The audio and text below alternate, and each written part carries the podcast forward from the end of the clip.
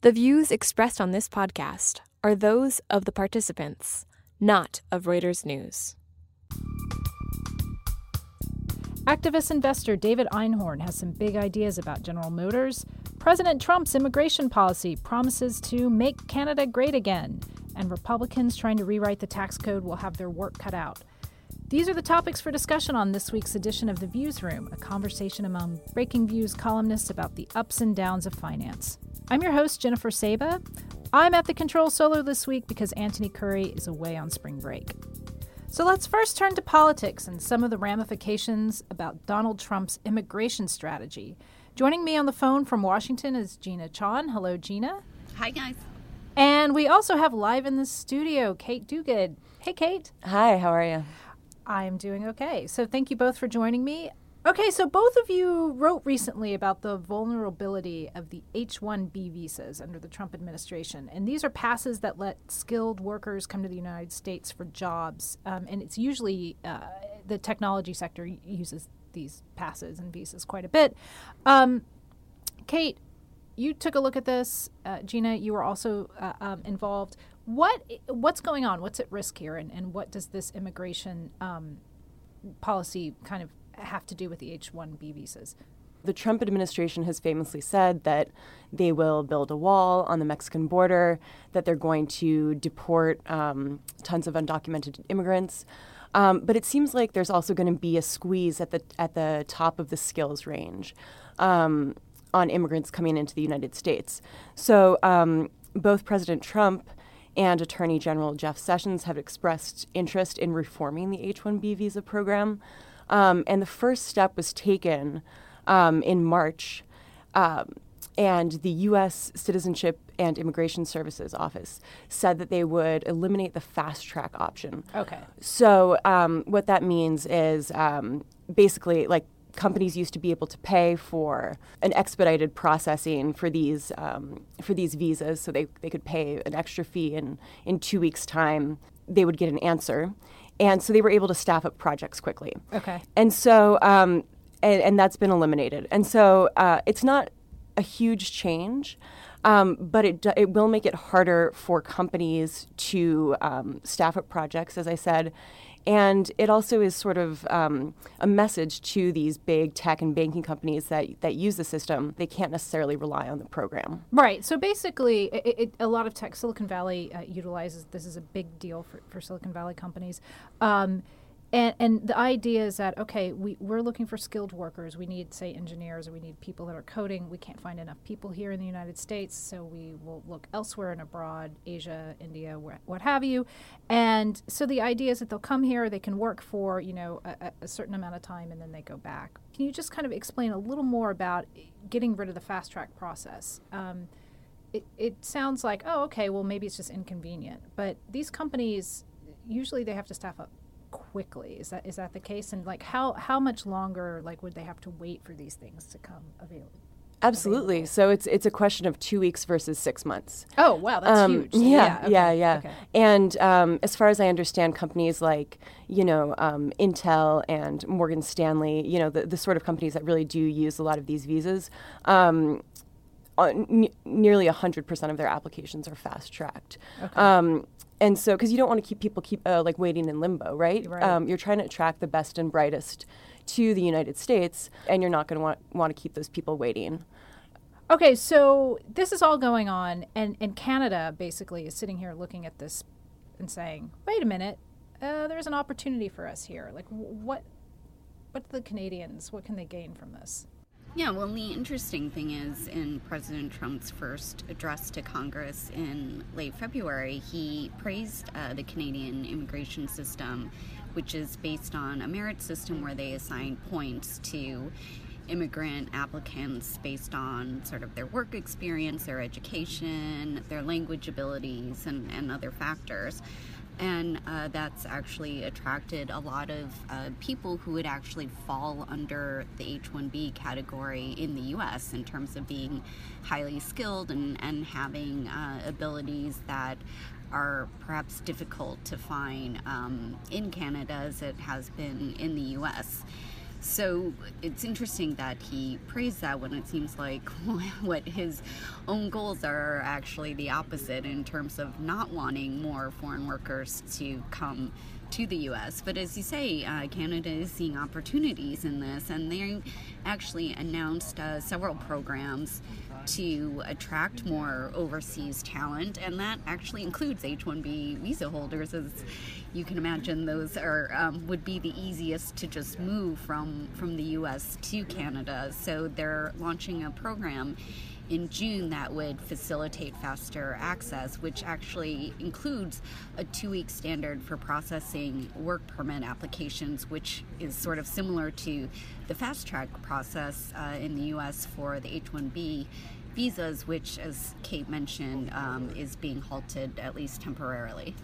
Um, so there's one Silicon Valley company that's already responded to uh, possibly the, the fact that they can't get these visas um, as quickly as they had once hoped. Kate, why don't you explain what this means for, uh, you know, what this company is doing and, and you know, how this impacts uh, Canada too?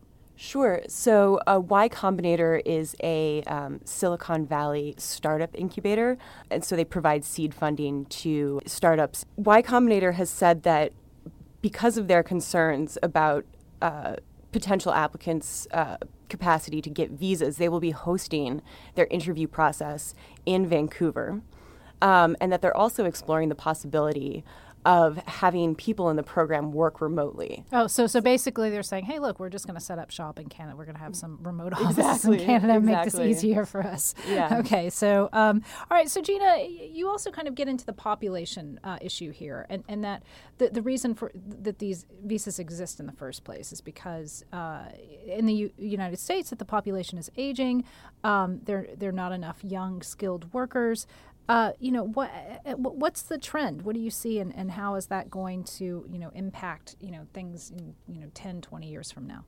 Sure. Well, the, the baby boomers are retiring in record numbers um, by twenty thirty-five, according to a new Pew study. About um, eight million uh, baby boomers will have left the workforce. So you really need um, a, a slew of Uh, workers to come in to replace them, and um, the birth rates in the U S are down, and so you really need to look uh, to outsiders to replace them, and that's really going to come from immigrants. And if and if it doesn't, there's just going to be labor shortages. I mean, we're already seeing it, uh, whether it's both on the skilled worker side or on the the lower um, skilled worker side as well, where you're seeing American farms and, and agricultural companies also facing shortages as well.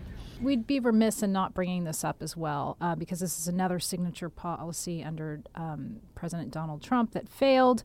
Um, earlier was uh, Republicans basically couldn't find the votes to repeal Obamacare. So Gina, this has a, a huge impact, not just on the fact that they couldn't past one of their signature things that they were trying to do, but also, like, what does that mean going forward for other uh, initiatives, including the tax reform and, and, and Trump's, you know, basic promise to try and rewrite the tax code um, to favor corporate America? What does this mean? Like, the fact that, that this already failed, one thing failed, what does this bode for tax reform? Yeah, well, it definitely makes it a lot harder, both sort of optically and politically, because obviously a lot of um, political capital was spent trying to uh, whip up the votes for the repeal effort. Um, this is something that Republicans had uh, promised to do for about seven years now, and the fact that they couldn't come up with a plan that their own um, party could agree upon is doesn't bode well for the tax reform effort. But it also affects it sort of substantively in terms of uh, they, they're really hoping that getting rid of the Obamacare subsidies would actually help um, on the tax reform front in terms of reducing the deficit and allowing them then to make bigger cuts to both the corporate and uh, personal income tax rate. And now that that's uh, not going to happen, they are really going to have to look at other ways to offset some of the loss of revenue that uh, the tax cuts would um, would cause. and they then hit upon certain Senate rules that really uh, limit the um, the effect that um, any sort of tax reform plan can have on uh, growing the deficit. Okay, so this is this is a rule that was uh, uh, named for uh, Senator Robert Byrd of West Virginia, right, in nineteen eighty-five. How does this thing work? Yeah, so it, it's basically sort of a procedural matter um, because a lot of these sort of tough pieces of legislation get through, including actually the the Obamacare Act, um, the original namesake. Uh, large parts of that went under through the um, budget reconciliation process. Now that allows the Senate to basically bypass the filibuster threat so that you only need a simple majority, which is fifty-one um, senators to approve a bill. But if you want to go through that process um, and to ensure that it's not abused and that it actually um, does pertain to things that affect the budget, uh, as you said, Senator Byrd back in the day um, implemented this rule that is named after him and has been in place ever since, where uh, for a ten-year period, which is basically the, the budget window and, and how they plan for these things, that it cannot uh, increase the deficit beyond that. So if you're looking to make, you know, major tax cuts and you're not looking, um, you don't have enough things that offset it on the other side of the ledger, then you're you're really limited in what you can do on um, the tax reform front. So just uh, stepping back for a second, I mean, wh- one of the reasons why uh, the Republicans couldn't uh, repeal Obamacare is because there were just factions within the Republican Party that wanted different things. So it sort of exposed, I mean, some serious rifts within the party itself. Um, Tax reform seems like it's one of those things that they could have a common ground and common thinking on. Um, but yet it's been very difficult, uh, I think. I mean, it's been decades since they've been trying to rewrite this tax code, if that's correct. Um, aside from the from the Byrd rule, is it are there any sort of ideological um, differences that could also prevent this from happening? Or are they more kind of aligned on how they see uh, tax cuts? Yeah, I mean, theoretically, sort of the idea of tax cuts, I think, you know, a lot of people, including uh, those in the Democratic Party, would favor. Um, the problem is that, you know, as as is always in Washington, the devil's in the details. And there is, even within the Republican Party, an ideological split about, you know, whether um, tax cuts should become um, revenue neutral, and the fact that you sort of, if you do, again, one thing on one side of the ledger, you balance it with, with doing something else on the other side. Um, there are fiscal conservatives, including some of the ones who actually stopped the Obamacare repeal effort, who uh, do believe that um, anything that's done on the tax front should not um, have a, a big increase or a major impact on the deficit. I think the White House and President Trump himself has been um, more lax about that, where they're talk about, uh, you know, basically you need to, to to spend money to make money in the end, and basically saying, well, if you do these tax cuts, it will promote growth, and then that will actually bring in more money into government coffers. And, you know, obviously some people think that's a stretch, but that that is a bit of a divide. And so I think you're going to see um, this be even more complicated, frankly, than the Obamacare repeal, and it's why we haven't seen major tax reform since nineteen eighty-six under President Ronald Reagan. Okay, well then, so there's going to be more complexity on the uh, on the forefront. Like, who knew? Um, Gina, thank you for dialing in, and Kate, thanks for uh, popping up. Thanks so much.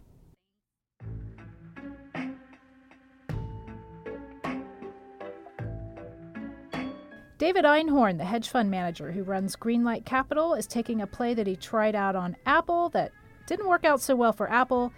Um, he's trying to see if he can make it stick at G M. So joining me here to discuss this is Breaking Views Associate Editor Tom Berkley. Tom, welcome. Hi, Jen. So this is the latest from David Einhorn. He came out yesterday uh, ad- agitating essentially for General Motors to have two classes of stock. Is that correct? It is correct. And basically, Einhorn has been pushing this idea in private with G M, with Mary Barra, and with the board uh, for a number of months. Uh, the motivation here, and that's why he got such a hearing, because it's shared by much of the G M brass, is the dissatisfaction of the level of the stock. Yeah. It, it trades, it has the lowest P E of any stock in the S and P five hundred. But it's been doing quite well, right? I mean, well, it's done well over the past twelve months. Uh, it's it's out, it's outdone the S and P index over the past twelve months. A lot of that, though, the bulk of it, is just the post-election jump. Okay. So um, so it's undervalued, basically. It's still undervalued. It's still got this huge discount to the market in terms of how you value the future earnings. Okay. Um, and I think largely, or a good part of it is, we're in a very mature uh, cycle for the auto market. We've, sales have been running at near record levels, above more than seventeen million a year for the past uh, two and a bit years. Uh, the overall recovery seems to be, you know, it's it's about eight years old, and it's unclear how much longer that's going to go. This is a very cyclical business. When the downturn comes, and you've got a lot of cars out there, you've got uh, auto debt is at uh, record levels. Um, if a downturn comes, it's uh, you know it, it could be pretty uh, pretty harsh for these folks. Okay, so so basically, let's let's kind of take us through exactly what he wants to do here, because it seems very unusual.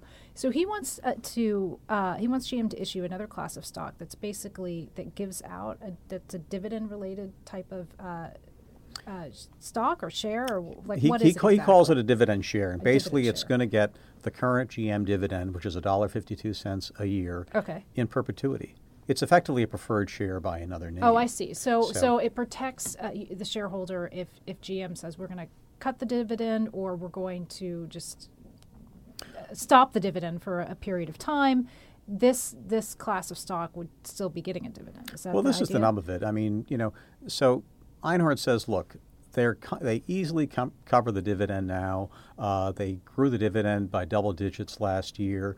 Uh, the business is, is you know, they're cash flow, their profitability is, is really strong, so there's really no threat to the dividend. But the company and the credit rating agencies as well say, look, you're, you're trying to you're trying to tie their hands. You're saying if a downturn comes, you know, this this is going to be off the table. The dividend is sacrosanct. It's, you know, it's effectively a preferred share. It's effectively, you know, uh, you know, like a debt hybrid. So that would reduce the company's financial flexibility in a downturn, and that's really why a big reason why the company's balked. And having, you know, Moody's and S and P come out and say this would be credit negative, look, this is a company that, you know, died and was reborn right. uh, in two thousand nine, two thousand ten. It was brought back with public table. money. They yeah. went went through bankruptcy. Uh, you know, you know, it, it's thriving now. But, you know, we've seen when downturns hit the auto industry, they tend to hit hard. And uh, G M only has a, you know, bottom level investment grade rating. If they were to lose an investment grade rating, that would hurt their ability Um, you know, to finance stock, uh, to, I'm sorry, to finance car purchases, and would be a, you know, a severe competitive disadvantage. Right, and so it's not only the, the cyclical downturn that we're talking about here either, is that there, there are new um, competitors coming to the market. Tesla, I guess, is, is, is probably a very good example. And, you know, recently Tencent uh, chi- in China decided to make a, an investment in, in um, Tesla. So, uh, but Tesla's valued at a completely different, um, uh, a c- completely different multiple. It's looked it just, off the charts, just off the charts, right? Exactly. So, and so, if I'm, you know, I'm sure David Einhorn sitting here thinking, like, wait a minute, like, how come, you know, the, the yeah. G M isn't, you know, getting some of this? I mean, why do you think that is? So you look at the two companies. Tesla makes last year, just over seventy-six thousand cars. G M made nearly ten million. Completely different orders of magnitude. Yeah, that's huge. But uh, you know, Elon Musk is promising to disrupt the industry. He's going to, he's on track, hopefully, to launch the uh, the Model three this year, which is going to be priced for uh, you know the mid market. It's going to be a classic sedan. It's not. It's it's trying to take on Um, you know, G M and other mass market makers, um, you know, where they earn a lot of their big profits. So, you know, that's built into his stock price, and, you know, it it is what the market is. It doesn't really help G M to say, oh, you know, we should be valued much higher. They've got to go out and earn it. And right now, investors simply don't trust the sustainability, or they have doubts about the sustainability of the profitability of G M. So even with a, a you know, four percent plus dividend yield. I mean, you buy G M stock, it's going to return to you far more than a U S uh, Treasury bond. Um, you know, it's it's it's not really uh, moving too many buyers off the sidelines. Yeah. So um, Einhorn tried this, what, about five years ago with Apple as well, right? That he did. He, so he wanted them to issue a, a preferred share. Which, if you think if any company could do it, you know, well, possibly Apple could do it. And, and that didn't work, right? That it, effort. It, it didn't. I mean, the goal there was slightly different. You had Apple sitting on this huge cash pile, right. Much of it offshore. How do you unlock the value of yeah. that? Uh, this was Einhorn's idea. You know, eventually there was a lot of pressure. Carl Icahn got in there. And, um, you know, Apple did big buybacks. So, you know, it came out differently. Uh, this is this is different. G M, um, right now, they're, they're you know, they're they're humming along very nicely. But, uh, you know, it's not a company with Apple's um, financial strength and, you know, record of success. Um, the rearview mirror, it's, it's not very far away from, from bankruptcy. So um, I think constraining their financial flexibility is something that the company is going to be reluctant to do. All right, Tom, thanks for that. I know you'll be following it in the future. Thanks for joining me in the Views Room. You bet. That's our show for this week. I'd like to thank Kate Duguid, Gina Chon, and Tom Berkley. Thanks to our producers, Adam Weason and Andrew D'Antonio. Check us out every day at breaking views dot com and subscribe to the Views Room on iTunes. And do please share your opinions about our show. Tune in next week for another edition of Views Room, and thanks for joining us.